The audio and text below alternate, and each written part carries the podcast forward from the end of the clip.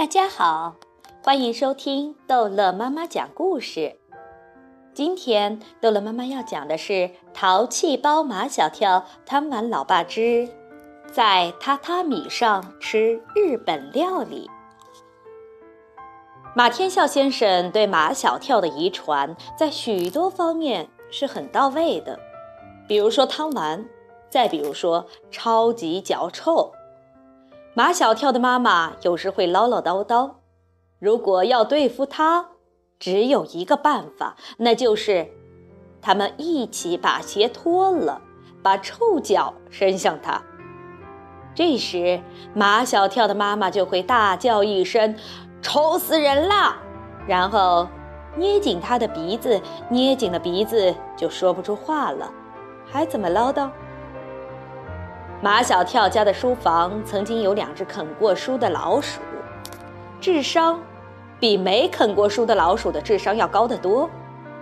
马天笑先生用了许多办法来对付这两只高智商的老鼠，比如用捕鼠笼，用粘鼠板，最后的结果都以惨败而告终。后来还是马小跳想出了一个毒办法，用臭袜子。臭死他们！他把他的袜子和马天笑先生的臭袜子收集了好几双，放在书房里。书房里臭气熏天，虽然没有把两只高智商的老鼠臭死，但也把他们臭得熏了个半死。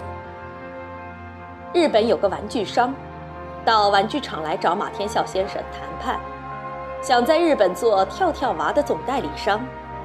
这个玩具商是个女的，可谈起生意来比男的还厉害。这个女玩具商挺能磨的，跟马天笑先生已经磨了一个礼拜。看样子，如果马天笑先生不答应她的价，她还会一直磨下去。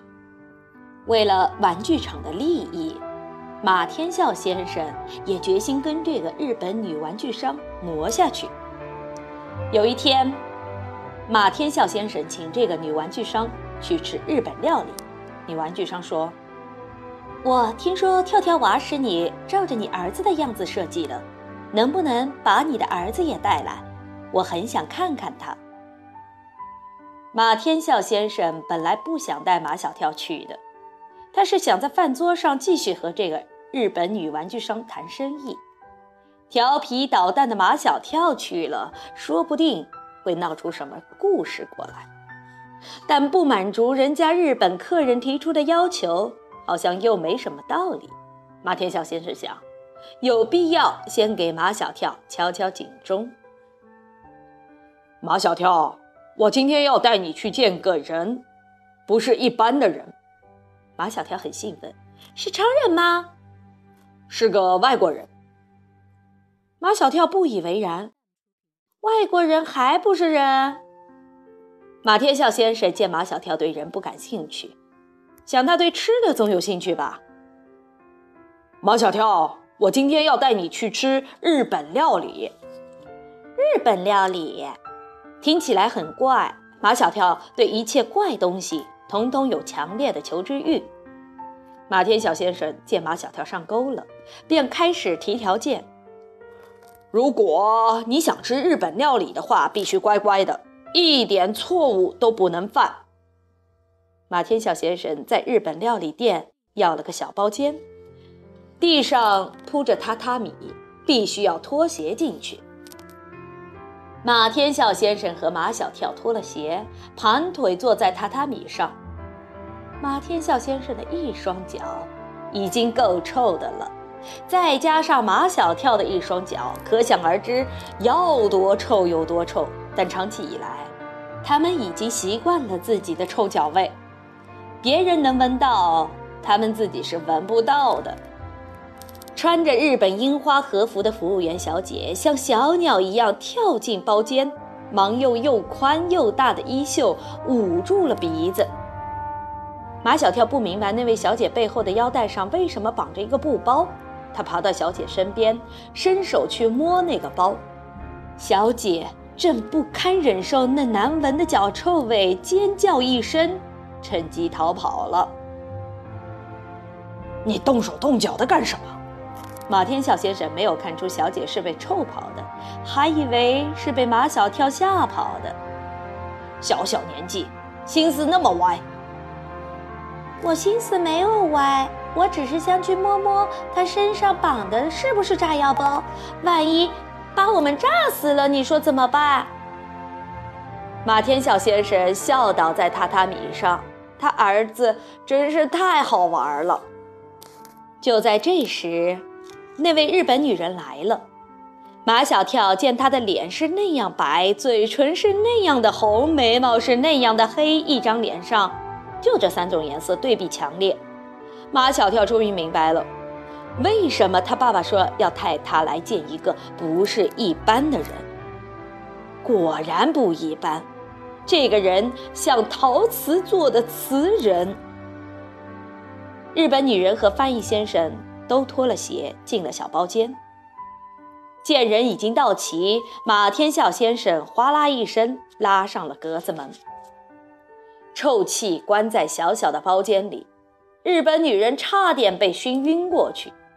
她听见马天笑先生向她在介绍他儿子马小跳，便礼貌地伸出手来要和马小跳握手。马小跳握着她的手。觉得这个人的手也像陶瓷做的，冰凉冰凉的。开始上菜了，还是那位穿樱花和服的服务小姐端来了第一道菜——烤鱼。烤得焦黄焦黄的鱼横躺在鱼形的盘子里，看着就让人觉得好吃。服务小姐跪在榻榻米上，把四盘烤鱼一盘一盘地端到四个客人面前的矮桌上。她的脸上带着动人的微笑，好像包间里根本就没有臭气。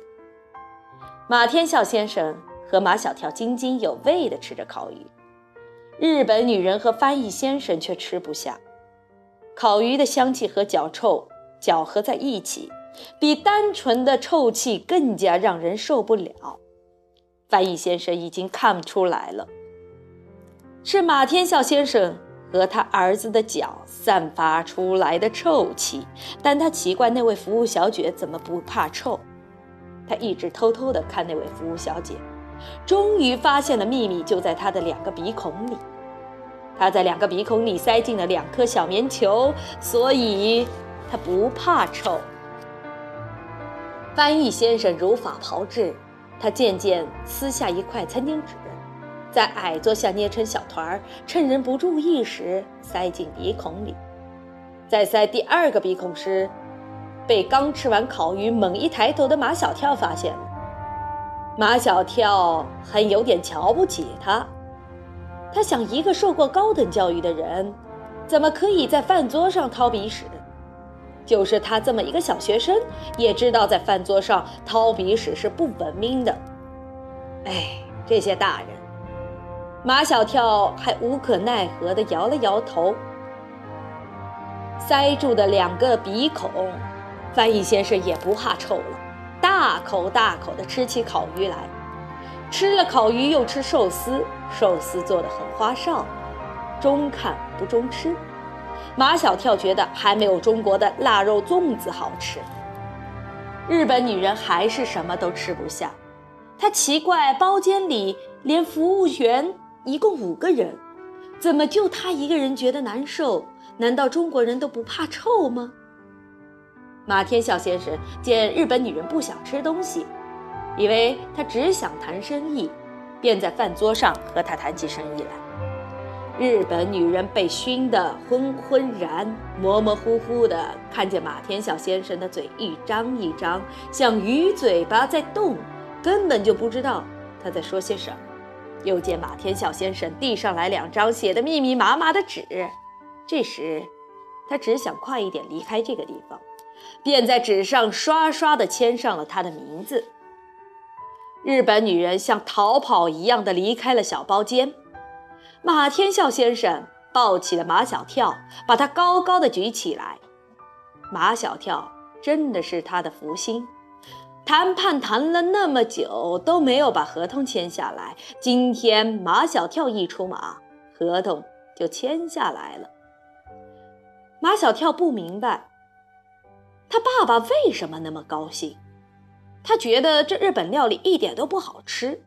还有不明白的是，日本菜为什么不叫日本菜，偏要叫日本料理？好，这一集的故事就讲到这儿结束了。欢迎孩子们继续收听下一集的《淘气包马小跳》。